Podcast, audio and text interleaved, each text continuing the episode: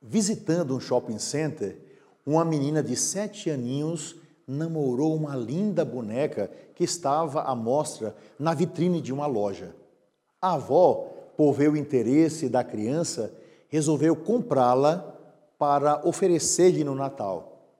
Chegando o dia da grande festa, a netinha recebeu a boneca em um pacote muito especial e muito bonito, cheio de laços vermelhos e dourados.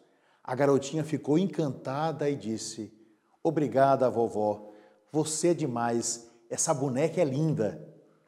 A festa foi se desenrolando, as horas passando, até que a garotinha começou a ficar sonolenta. Ela juntou ao seu redor todos os presentes que havia recebido, mas não conseguia se acomodar. Foi então que ela desapareceu da sala.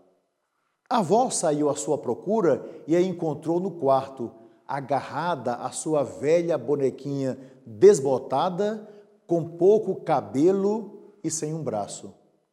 Vendo que a menina estava acordada, a avó perguntou: É, parece-me que você não gostou da boneca que eu lhe dei de presente. Veio dormir com a boneca velha? A garotinha, com rosto meigo, respondeu: Vovó, eu adorei a boneca nova que a senhora me deu, mas sabe, ela é tão linda que qualquer pessoa pode amá-la. Esta aqui não tem ninguém para amá-la, senão eu.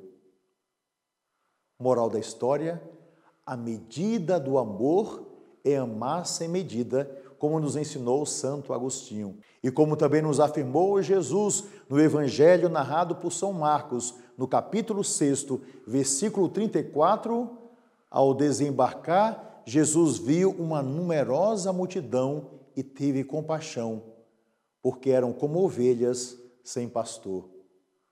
Deus te abençoe.